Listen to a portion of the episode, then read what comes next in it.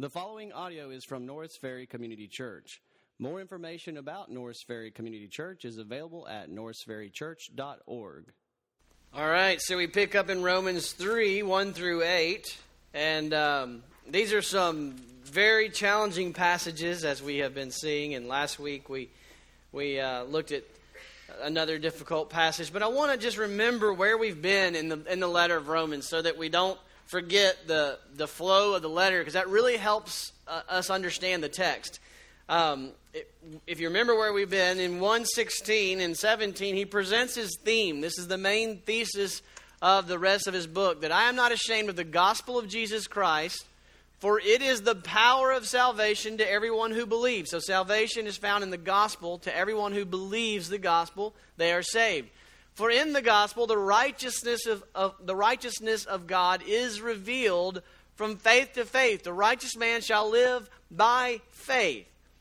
And then he goes into this verse 18, chapter 1, 18 and following, and it's, it's depressing for, for, for a while here. It's going to be depressing, but the point that Paul's doing is he, un, he wants to put us all in the same boat. He wants us to understand that we're all in the same category. Because when Paul writes this letter, if you read through all the letters several times, you start to get a feel for some things that he's addressing. And one of the main things he's addressing is that when, when we think we're made right with God through anything other than faith in the gospel of Jesus Christ, then there becomes categories and statuses of believers or unbelievers, and there becomes judgmentalism and condemnation and and criticism and infighting. And he's dealing with that by, first of all, saying, listen, see, what he's, what he's going to ultimately say is, you guys should all be on mission sharing this gospel, but instead of being on mission sharing the gospel, you've got some internal problems going on, and it's because you don't even understand the gospel. And so he's going to put us all on level ground, and that's what he's been doing for the last three weeks. Is he's just been knocking our legs out from under us, putting us all in the same level ground. The point of this of this text today is in verse eight. Look at the very last three words or four words. Their condemnation is just. That's the point. And basically, let's go reviewing. In 118 and following, he was talking to the atheist or the agnostic or the irreligious, that person who says, I don't believe in God, I don't care about God, I'll live how I want to live, don't tell me how to live, and they are suppressing the obvious truth that there is a God to be worshiped with their lives of gratitude. And in their suppression of that truth, it just leads to ungodliness, ungodliness, celebration of ungodliness. And God is saying their condemnation is just. And then the next week, he came to those moralists who, who clearly see their condemnation as just, that those wicked, ungodly people deserve to be condemned, but they don't see their own deserving of, of condemnation because they think, I'm better than him. I'm better than them. They, they use a faulty standard of measure. Instead of measuring themselves against the perfection of Christ, they measure themselves against someone less moral than them. And so they, Paul's message to them was, their condemnation is just. The atheists and the the uh, the um, what was I calling them? Thank you, the moralist. Someone's listening. I appreciate that. The atheist and the moralist, and then he moves to the religious he says to the religious people who were born in a religious home, born and raised in a religious, let's use Christian. He's saying you were born in a Christian family, you were baptized with a Christian baptism, you know the Christian scriptures, you've memorized the Christian scriptures, you've planted a Christian church, you've preached the Christian scriptures. That'll make you a Christian. Your condemnation is just. Well, why don't it make you a Christian? Because Christ makes you a Christian, not that other stuff. And so he's been putting us all on level ground. All of us are condemned unrighteous apart from our faith in Christ. And he says that God's condemnation of us is just. And why is he saying this? Because he knows when we hear someone is condemned, then we rise up in our heart. Even the, the most devout follower of scriptures knows, man, that is a hard message to receive. Does anyone not have a problem or struggle at some point in your life? Anyone not bothered a little bit by that? I mean, all of us know, man, that's hard to receive. But and I don't want to I don't want to misuse the events of, of what went on in Oregon this week, but but let it teach us a lesson. None of us struggle to think that that shooter should be condemned. That his condemnation is just.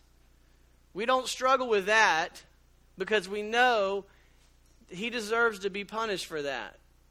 What we struggle with is this listen to me we are in the same condition as him apart from Christ. And that's the problem. That's therein lies the struggle. That's what's hard to believe. And that's what Paul has been working on is it's hard to it's hard to believe that I'm in the same con- condition as that guy apart from Christ because I'm not shooting anybody. I hadn't done that. I hadn't done anything remotely close to that. In fact, I've planted a church. That's opposite end of the spectrum. Surely that deserves something from God. And he says, No. Your condemnation is just, whether you're this end or that end. It doesn't make you right with God. Only Christ makes you right with God. And so he's going to work through some resistance that we have to the fact that God condemns sinners uh, in these verses 1 through 8 and he's going to do it with some kind of some objections he raises and it gets a little confusing but i'm going to try to try to word my points in a way to help us just apply the message even if we're not fully following it but i am going to work through the verses and i hope you're working through this in your community groups and in the material we send and you're reading along so that you can see i'm not just making this stuff up but if all else fails i think you will see the clear point. Their condemnation of all sinners is just, and we need faith in Christ to have that condemnation poured out on Christ instead of us. So, first of all, we're going to look at three reasons God is just in his condemnation. You're going to love this. God is just in his condemnation of unbelieving Christians. I'm wording it that way to make the point. That should go, half of you should be going, do what? Unbelieving Christians? How is that possible?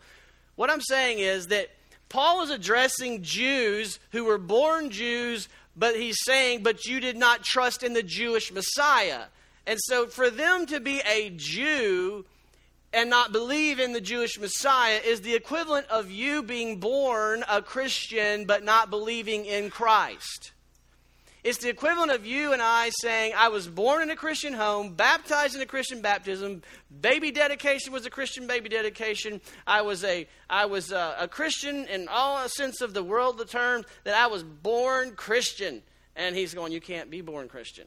You have to be born again Christian. You have to trust in Christ to be a Christian. And so, to you who are an uh, unbelieving Christian, he says, as pretty as we are in our religion, your condemnation is just as just as, you, as the atheist or as the, the outright wicked person. So let's work through that because that's hard to swallow. So the first reason we see is number one, God is just in his condemnation. You had so many advantages. You had so many advantages. Surely your condemnation is just when you rejected Christ. So, Romans 3 1 and 2, he says, Well, then what advantage has the Jew? Or what is the benefit of circumcision? Paul says, Great in every respect. First of all, they were entrusted with the oracles of God. So, this question is responding to the fact they said, Well, what advantage has the Jew? Well, where'd that come from? Well, in the previous verses, he said, Your Jewishness doesn't make you right with God. And so their natural response would be, well, then what advantage was there to being a Jew? If I tell you being born in a Christian family, participating in Christian baptism, memorizing the Christian scriptures, planning a Christian church does not make you right with God, the likelihood is that some of you would then, the very next thought will be, then what advantage was there to being born in a Christian home and being raised in a Christian church and being a part of a Christian baptism and memorizing the Christian scriptures? And Paul says, oh, there's great advantages to that. You had the Word of God. And you don't see the advantage? You had a family teaching you the Scriptures. You don't see the advantage? You had all these advantages that were meant to point you to faith in Christ. And that's the question that you come up with? You see, this question reveals the unbeliever's hardness of heart. Think about it. And I tell you that you're not a Christian because of all these Christian advantages, the question that rises in your heart is well, then what advantage is there? Not the question, why didn't I take advantage of those advantages? You see what happens? The unbelieving heart does not have a category for their own guilt and sin and responsibility and culpability in their condemnation. The right question should be well, how in the world did I miss it? Why didn't I take advantages? Why didn't I read the scriptures? Why didn't I see that I should trust in Christ? It's not the question being asked. The question is, well, then what advantage was that? So, Paul is revealing to us under that question is that hardness of heart. This is exactly what we see going on in Genesis 3 at the fall. In Genesis we see the creation of Adam and Eve and all the blessings, and God says, just trust and obey me and enjoy my creation and fill the earth with worshipers. All you got to do is trust me. All the blessings are yours, all the advantages are yours. They failed to trust God, they took it in their own hands, and they disobeyed God. God comes to them and says, All right, what do you have to say for yourself? What does Adam say in Genesis 3:12? The woman whom you gave me did this. The woman whom you gave to be with me, she gave me the tree the fr- from the tree and I ate. What advantage was this woman to me that you said was going to be such a blessing? This is supposed to be my helpmate. Look what she did. Did not help me. She tempted me. She said this fruit looks good and we should not trust you. It's not my fault. I thought you said she's going to be a blessing. And what does she say? Lord God then said to the woman, What is this you have done? And she said, uh, It is the serpent the serpent deceived me and I ate. Well, the verse has already told us. She said, This looks good. We don't take culpability. We don't own our own guilt. We deflect and we play the blame game. And that's what this question does. With all the advantages that we have in the Word of God, and the Christian home, and the Christian parenting, and the Christian upbringing, and the Christian uh, baptisms and teachings about baptism, what do we do? We, we don't see our guilt. We don't see our own condemnation. All we can say is, well, if that doesn't make me right with God, well, then surely there's a problem here, and it's not me. Why in the world did you do all that if it didn't make me right, God? In response, Paul says, Oh, great in every respect you were entrusted with the oracles of God. God, in His Word, reveals His Himself, magnifies Himself, and He gives us very clear revelation of what is going on. It's not just like a tree. A tree reveals there's a creator, but in the scriptures, He says, Now let me explain. And you having that right here in black and white letters, what an advantage to know how to make sense of reality. And it all points ultimately to Jesus. It's screaming faith in Jesus. You need righteousness as a gift. Trust in Jesus. So when we hear that the Christian upbringing doesn't make us Christian, if our only response is to question the benefit of our Christian upbringing, this only serves to justify the truth that we deserve condemnation. God has given you all these advantages to point you to faith in Jesus Christ. it is not anyone else's fault if you don't take advantage of it. God's condemnation is just. You have so many advantages.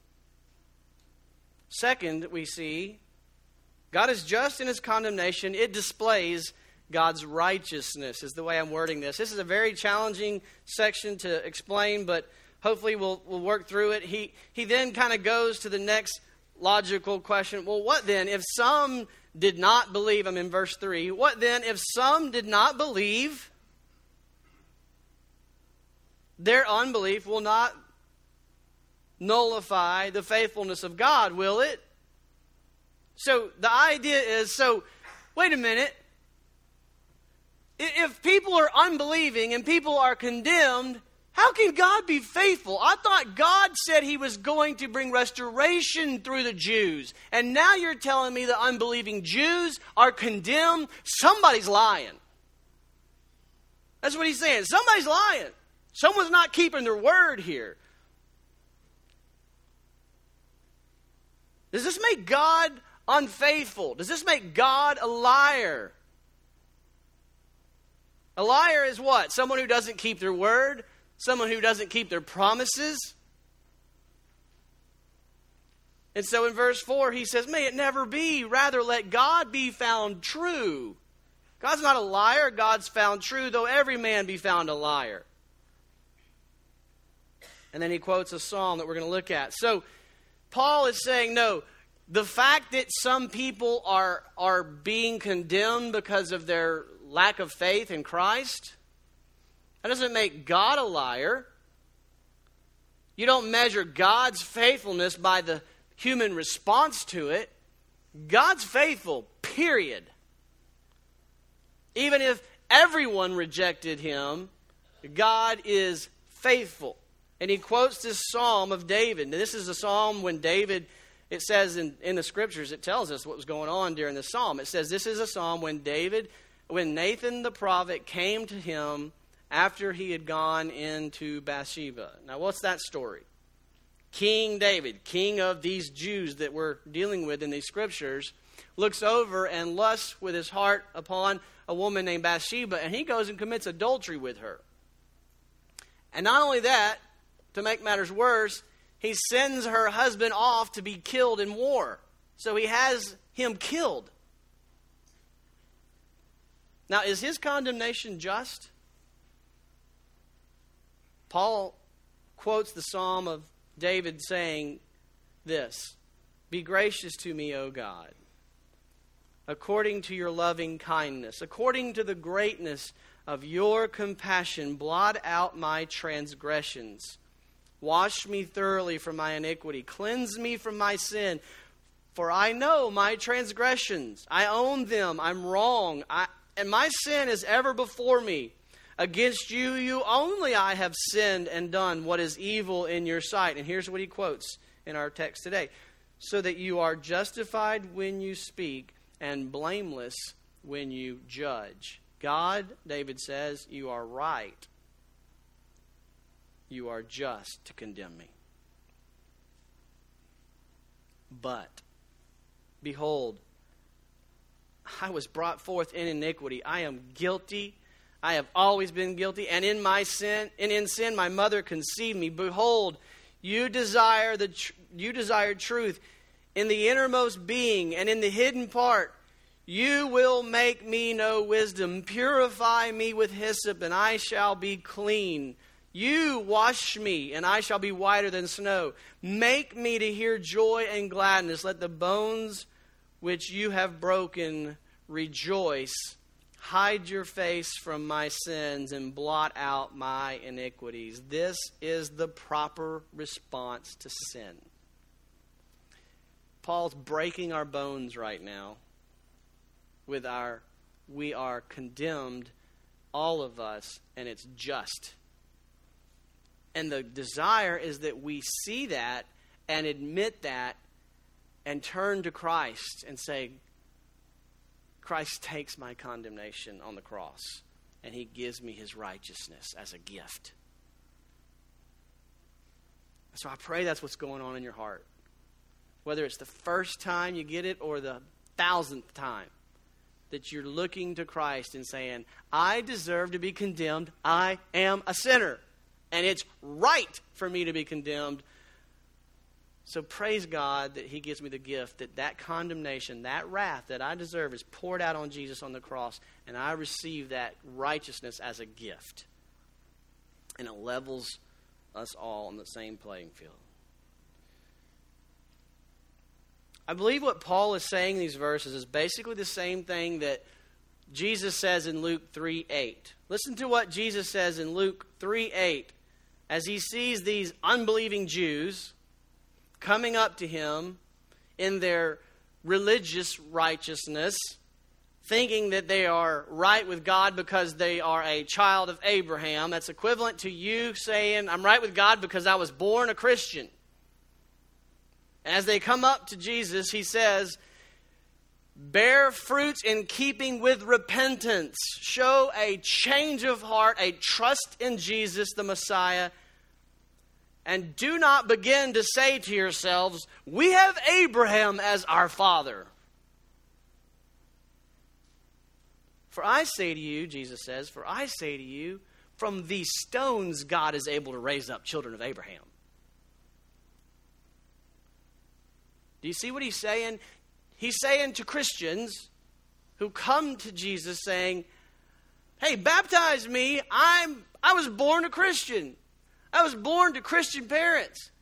he says, You need a heart change. You need a complete radical transformation from the inside out, one that is produced by faith in Christ.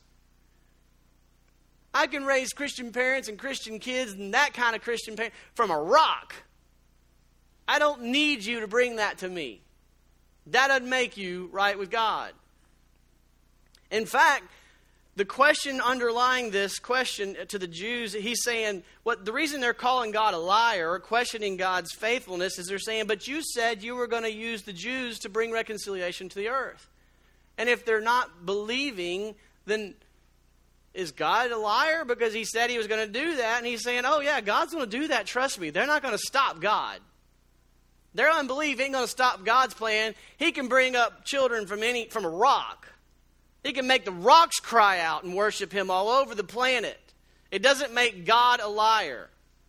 They're liars, and God is just in condemning them. And so it's, it's a hard message for us today.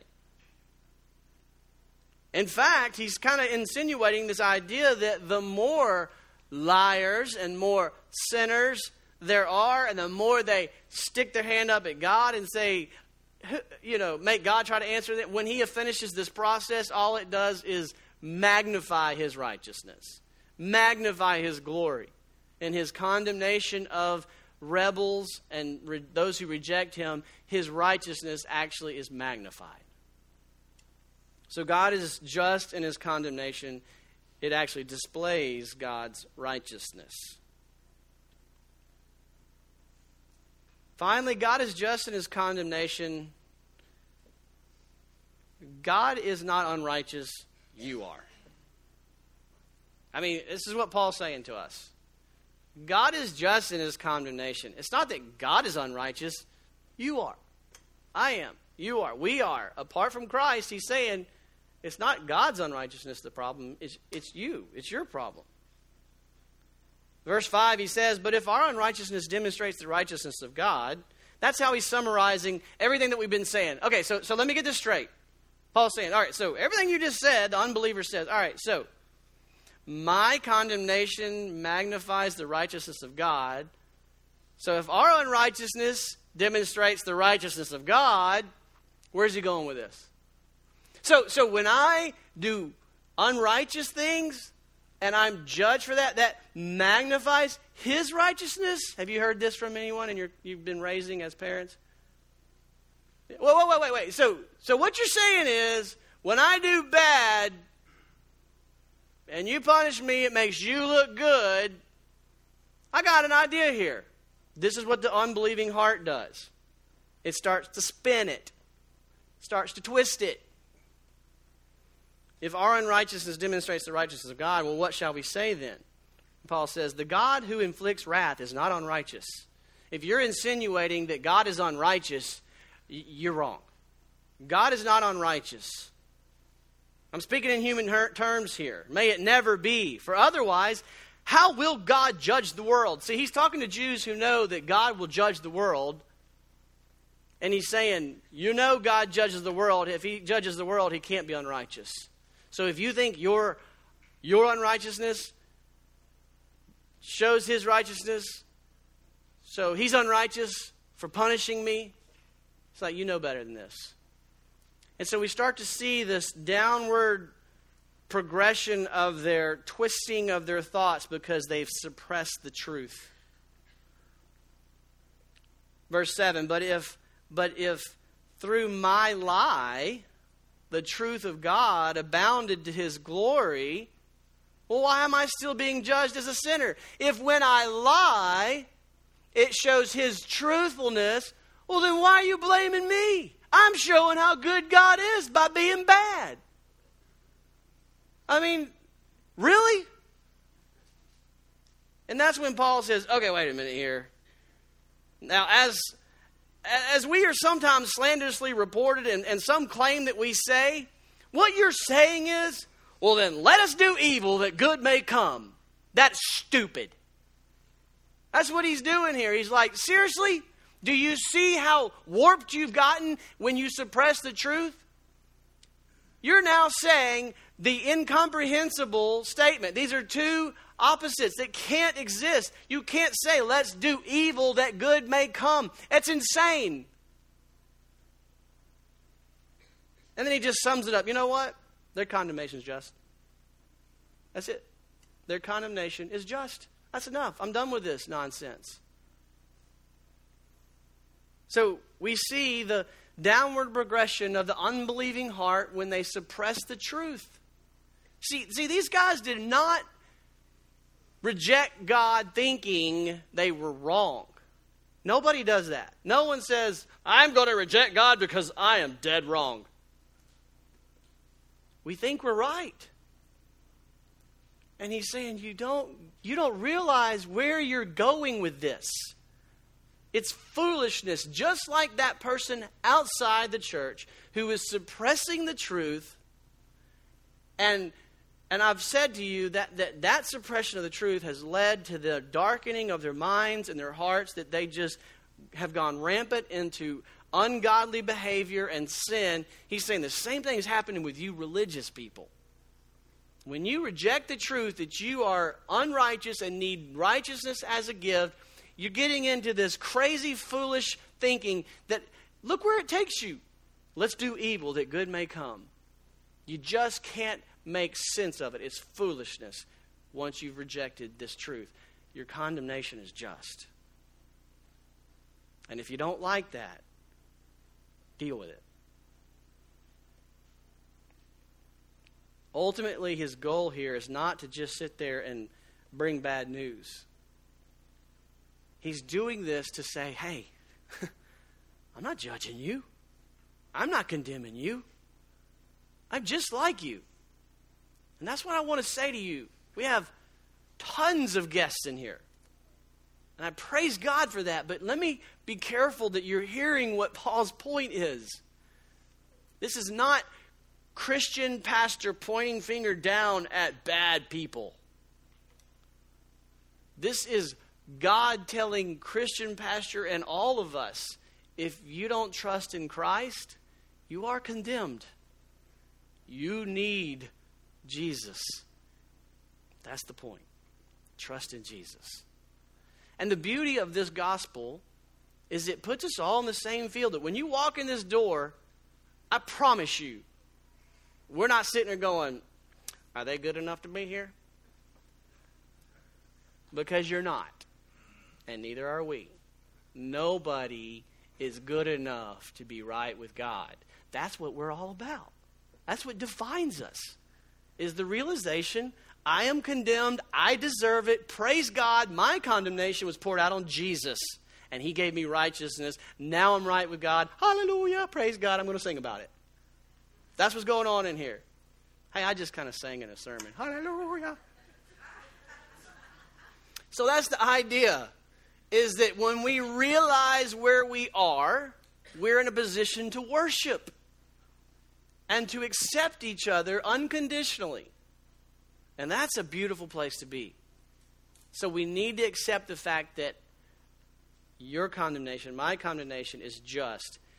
And then we need to say, well, what am I going to do about this? And that is, let the condemnation be poured out on Jesus, and he'll give you his righteousness. God is just in his condemnation of unbelievers, whether they are unbelievers in the form of atheists, or unbelievers that are very moral, or unbelievers who are very religious. If they think this makes them right with God, it doesn't. All are guilty of rejecting God, and in our suppressing of the truth, God is just to condemn us. If you are an unbelieving Christian, if you are an unbeliever born in a quote unquote Christian family and done a lot of Christian things, but you're not trusting in Christ for righteousness, Paul is saying you are condemned just as much as the wickedest person you've ever seen. But he has good news. Righteousness is a gift to everyone who believes. Believe in Christ today and be declared right with God. Let's pray together. God, these are hard messages. We, we, we, don't, we don't want to hear this. We want to deflect it. We don't want to receive it.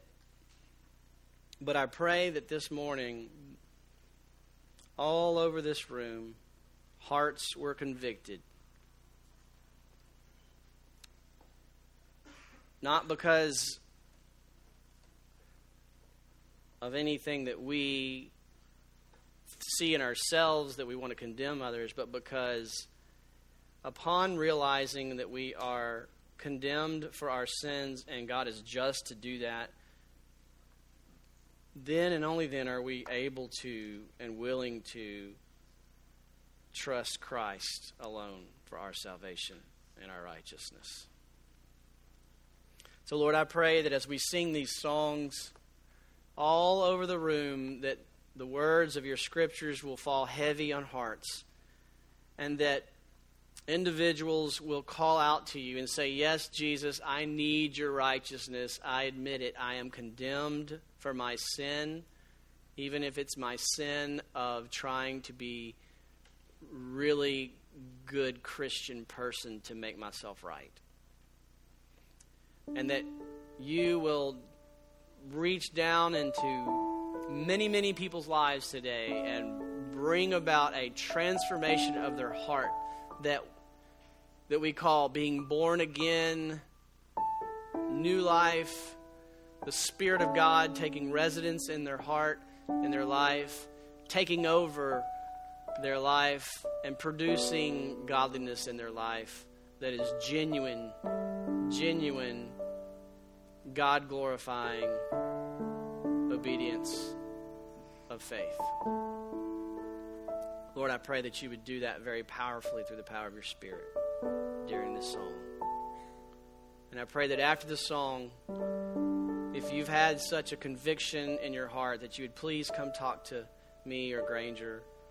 Talk to someone in this church. Talk to us. Let us know so we can love you and walk alongside you. It's in Christ's name we pray. Thank you for listening to audio from Norris Ferry Community Church located in Shreveport, Louisiana. Feel free to make copies of this message to give to others, but please do not charge for these copies or alter the content in any way without permission. For more information about Norris Ferry Community Church, please visit us online at norrisferrychurch.org.